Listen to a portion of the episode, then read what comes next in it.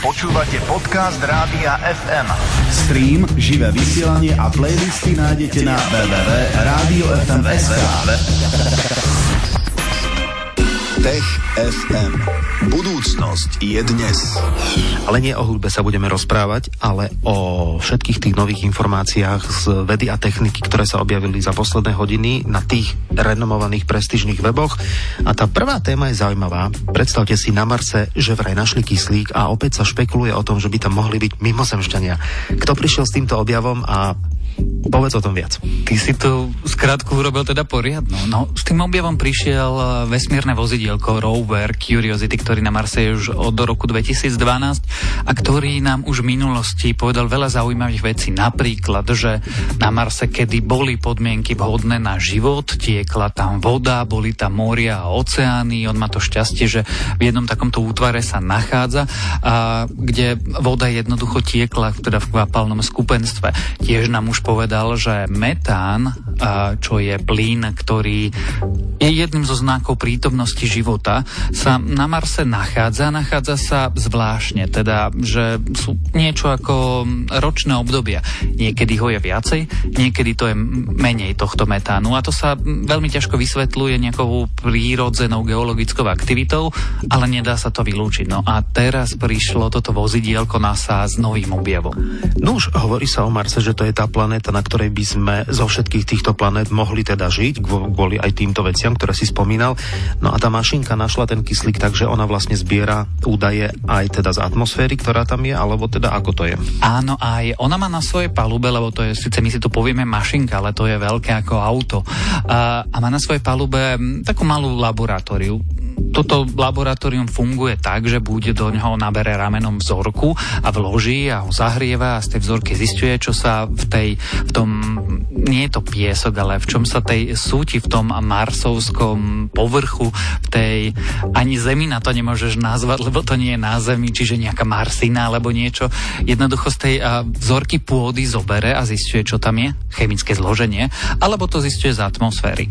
No a na základe údajov od roku 2012 2017 sa vedci pozerajú, ako sa menia tieto veci, chemické zloženie, aké látky sa tam menia, aby vedeli sledovať niečo, čo my voláme ročné obdobie, lebo aj na Marse má žiara, leto aj zimu. A teraz v týchto údajoch zistili, že m, mm, sa tam objavuje kyslík. Kyslík na Marse je, ale je ho veľmi málo. A ukázalo sa, že v rôznych ročných obdobiach, napríklad na jar a v lete, množstvo kyslíka začne ohromne na Marse rásť. Nie ho tam veľa, ale pom pomerne začína ohromne rásť. A deje sa to v korelácii práve s tým metánom, čo je taký náznak záhady, že aha, tam sa niečo čudné odohráva. Ak by ma teraz vysadili na Marse, tak asi teda sa tam nenadýcham, hej? No to sa teda nenadýchaš, pretože my sa tu síce rozprávame o kyslíku, ale na Zemi je ho zhruba 20-21%. Na Marse sa rozprávame o 0,16% a väčšinu atmosféry tvorí oxid uhličitý dusík a argón. Na Marse sa nedá dýchať. Kde sa tam vlastne ten kyslík, alebo teda tie pozostatky, to malé množstvo kyslíka vzalo? Vieme asi približne odkiaľ? No to je tá kľúčová otázka, pretože keby sme vedeli, ako to bolo v minulosti a vedeli, ako to je dnes, možno by sme to vedeli lepšie vysvetliť. Tá otázka má dve časti, pretože my sa môžeme domnievať, že kedysi, a my teda už vieme, že pred miliardami rokov na Marse boli lepšie podmienky na život, ako bolo na vtedajšej Zemi. Čiže tam bolo aj teplejšie, aj príjemnejšie, pravdepodobne mal aj silnejšiu atmosféru. Boh vie, tá atmosféra mohla byť zložená aj tak, že tam bolo oveľa viacej kyslíka. Dnes tiež nevieme, pretože jedným z možných príčin, že sa tam ten kyslík objavuje a táto príčina je tá, ktorej sa vedci snažia vyhnúť, je, že no, takáto anomália v metáne a v kyslíku je sprievodným znakom života v preklade nejakých mikróbov. No a vedci zatiaľ sa snažia pozrieť a vylúčiť všetky geologické príčiny, lebo vieš, ako to je. Zahlasiť, že aha, mimozemšťania, to si nikto len tak nelajsne. Mm-hmm. To znamená, že tam boli lepšie podmienky na život voľa, kedy dávno ako na Zemi Mm-hmm. Táto mašinka Rover Curiosity, ktorá je veľká ako auto, je tam ako dlho a čo už všetko vína vypozerala. Zaujímavá, že či tam našli aj nejaké dôkazy, že tam skutočne bol život. Netvrdím, že práve to musia byť nejaké kosti alebo niečo, ale nejaké mikrobiologické látky. Nie, ale. A to ale je, že existuje jeden meteorit, ktorý dopadol na Zem a pochádza z Marsu. A v tomto meteorite v roku polovici 90. rokov, myslím, že v roku 96 alebo kedy, a našli štruktúry, ktoré na Zemi zanechávajú kolónie mikróbov. Ale my, a o tom sa veci sporia už viac ako 20 rokov, my nevieme to povedať naisto a sú aj možné iné vysvetlenia, že to vzniklo nejakou geologickou náhodou, tá štruktúra. Čiže ak by sme hľadali pozostatky možného života na Marse, tak možno sa nemáme pozerať na Mars, ale na meteority z Marsu, ktoré my máme u nás na Zemi. Koľko to sem letí, veď to je neuveriteľne ďaleko ten Mars od Zeme. No milióny rokov, pretože ono to neletí priamo sem. Ty si to musíš predstaviť asi tak, že máš Mars, do Marsu narazí nejaká planétka, tá vyvrhne hmotu, väčšina tej hmoty padne naspäť na Mars, no len niektorá odletí preč a krúži vesmírom a z toho obrovského vesmíru len nepatrná časť dopadne na našu planétu. Mm-hmm. Čiže veľké šťastie vo veľkom šťastí musíme mať. A na Zem dopadávajú takéto veci, respektíve teda sme veľmi ohrození? Už sme sa o tom niekoľkokrát v TFM rozprávali, no tých drobných meteoritov a drobných teliec, ktoré padajú k nám z vesmíru je veľké množstvo, bavíme sa o stovkách kil ročne. Ohrození sme tými veľkými telesami, telesami, ktoré majú 5, 10 a viac metrov v priemere. No a my dúfame, že vďaka automatizovaným systémom na ochranu našej planéty e, o nich aspoň vopred tušíme a v tomto okamihe netušíme o žiadnom, ktoré by aspoň v našich životoch, teda v čase môjho a tvojho života málo zasiahnuť našu planétu. To sú veci. E, poďme späť na ten Mars, mašinka rover Curiosity. Tam bude ako dlho a aký vek sa je predpokladá? A to nevieme, pretože má jadrový pohon a nevieme, ako dlho ten reaktor vydrží. E, to je jeho šťastie, pretože tie rovery a tie vozidielka, ktoré tam posielame, tie sondy, ktoré sú poháňané vďaka solárnym panelom, nemusia vydržať, pretože na Marse sú rozsiahle pieskové búrky, ktoré dokážu zaniesť tieto solárne panely, ale aj tak sa stalo, že Spirit a Opportunity, ktoré mali vydržať 3 mesiace, vydržali roky, obrovský úspech. No a Curiosity to, prečo na Mars išiel, už dávno, dávno pred rokmi splnil. On už ukázal, že na Marse boli podmienky vhodné na život.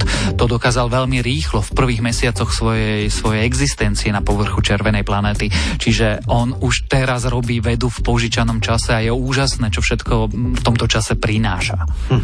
Zem sa krúti okolo Slnka, to všetci vieme, ale predstavte si, sama na to prišla umelá inteligencia. Sama od seba. O tom budeme hovoriť už o chvíľu. Tech FM. Druhá správa dnešného TFM je z portálu Nature.com a hovorí o tom, že umelá inteligencia sama od seba zistila, že Zem sa krúti okolo Slnka. Tomáš, e, my ako ľudstvo sme na to prišli kedy? Záleží, odkiaľ by sme to chceli rátať, ale v princípe v 16. na začiatku 16. storočia, čiže nám to trvalo stovky rokov. Aj keď sa hovorí, že niektorí starovekí egyptiania, egyptiania a, a najmä Gréci už e, si mysleli, že vlastne mm, Zem nie je stredom vesmíru. Mm-hmm. Mašinke to trvalo koľko? No, niekoľko desiatok hodín. Teda. No a teraz si, ako si tú mašinku predstavíme a kde sa nachádza a asi to budú nejaké veľké počítače niekde, kde? Predstav si to ako počítače ale, alebo algoritmy v tých počítačoch. Je to jednoducho neurónová sieť. Fyzici a inžinieri z Curiského ETH, teda Federálneho švajčiarského inštitútu technológií, vytvorili takúto neurónovú sieť, ktorú najprv rozdelili na dve časti. Najbližšia analogia tomu, čo urobili, je, aby mali na jednej strane, povedzme, profesora a na druhej strane študenta. Jednu z tých častí toho profesora im dali sériu simulácií dát, ako vyzerá pohyb Slnka a Marsu z pohľadu Zeme. Teda keď my dvaja sa zahľadíme na oblohu a vidíme, že takto sa hýbe Slnko a takto sa na tej oblohe hýbe Mars. No a vlastne na týchto dátach sa tá prvá neurónová sieť učila. Potom veľmi obmedzeným spôsobom, prestále si to predstavujú ako profesora a študenta, no tak, tak profesor sa musí prispôsobiť tomu študentovi, tak relatívne obmedzeným spôsobom tej druhej neurónovej siete odovzdala svoje poznatky a tá na základe nich robila predikcie. Tak funguje overovanie vo vede. Ty máš nejaké tvrdenie, nejakú hypotézu, na základe nej urobíš predpoklad a potom z pozorovania zistuješ, či skutočnosť zodpoveda tomu predpokladu. A oni tieto predikcie tej druhej neurónovej siete testovali s tými simuláciami. No a po výsledku sme zrazu mali Koperníkové zákony. To sú veci. Inak profesor a študent, to je ako my dvaja. Jeden počúva a relatívne jednoducho sa pýta a druhý odpovedá. No a vo vede, teda respektíve pri týchto postupoch to naozaj vždy takto funguje, že hypotéza, predpoklad, vždy sa musí dokázať nejaký predpoklad? Povedzme, že v prírodných vedách to tak funguje, že máš eh, nejaké hypotézy, máš nejaké zovšeobecnenia a nejaké tie matematické pozadie týchto teórií, alebo v tomto okamihu ešte hypotéz, ten aparát, ktorý je nejak formalizovaný a, a na základe nich vieš urobiť nejaké tvrdenia a tieto tvrdenia musíš byť schopný verifikovať alebo falzifikovať, teda a overiť, či sa to naozaj deje. Či keď poviem, že z tohto a tohto vyplýva toto, tak tá planéta tam naozaj je, keď sa tam zahľadím. A keď tento test, tá, hypotéza prežije, tak ju začneme volať teóriou.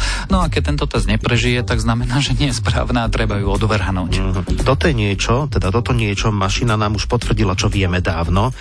Môžeme ju použiť na niečo, čo by nám teda povedala nové? To je vlastne celá tá pointa. A nikto nevymýšľa umelú inteligenciu na to, aby sme sa pozerali, ako zistiť to, čo Mikuláš Koperník na začiatku 16. storočia. My nechceme, aby zopakovala úspechy Jordana Bruna, Keplera, Galilea Galileiho. Ani títo veci. Títo veci chceli vytvoriť umelú inteligenciu, ktorá by nám raz mohla pomôcť s našou kvantovou mechanikou. Kvantová mechanika je plná záhad, my jej úplne dobre nerozumieme, vieme, niektoré tvrdenia sú rozporuplné alebo rozporné samé so sebou, jednoducho si protirečia. Kvantovú mechaniku nevieme dobre spojiť s teóriou gravitácie, jednoducho je to veľmi ťažké pre ľudí.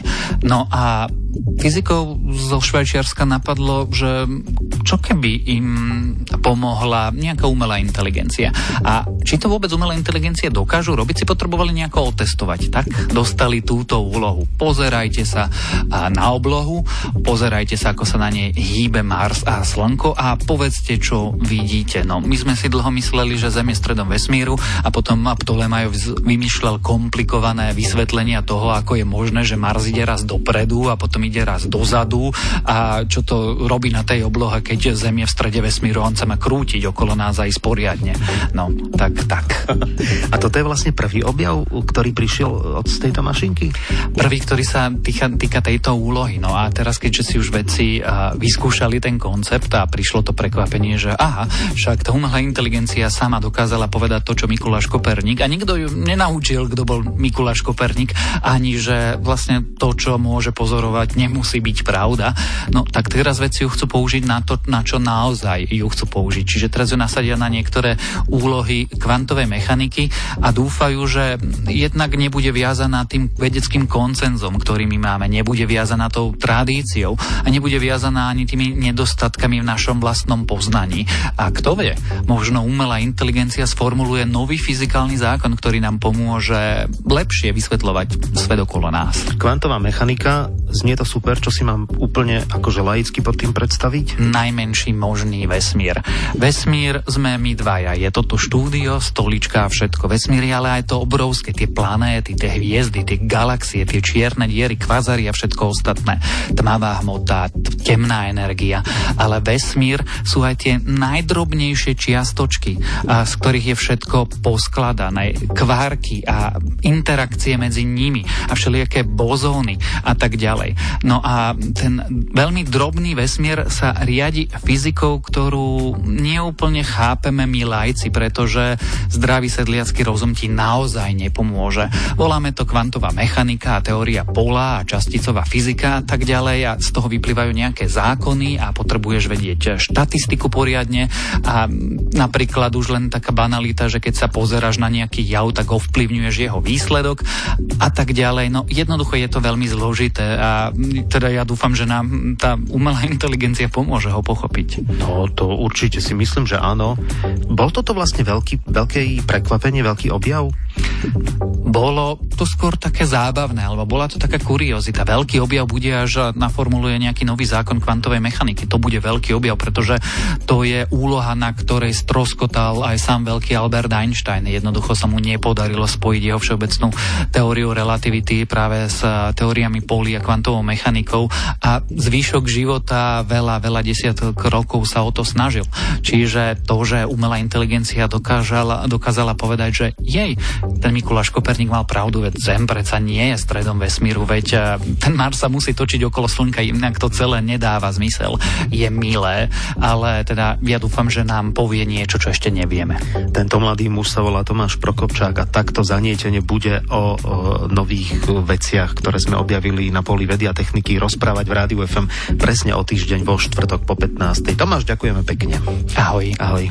Tech FM. Počúvali ste podcast Rádia FM. Nezabudnite si nás naladiť. Stream aj frekvencie nájdete na www.radiofm.sk.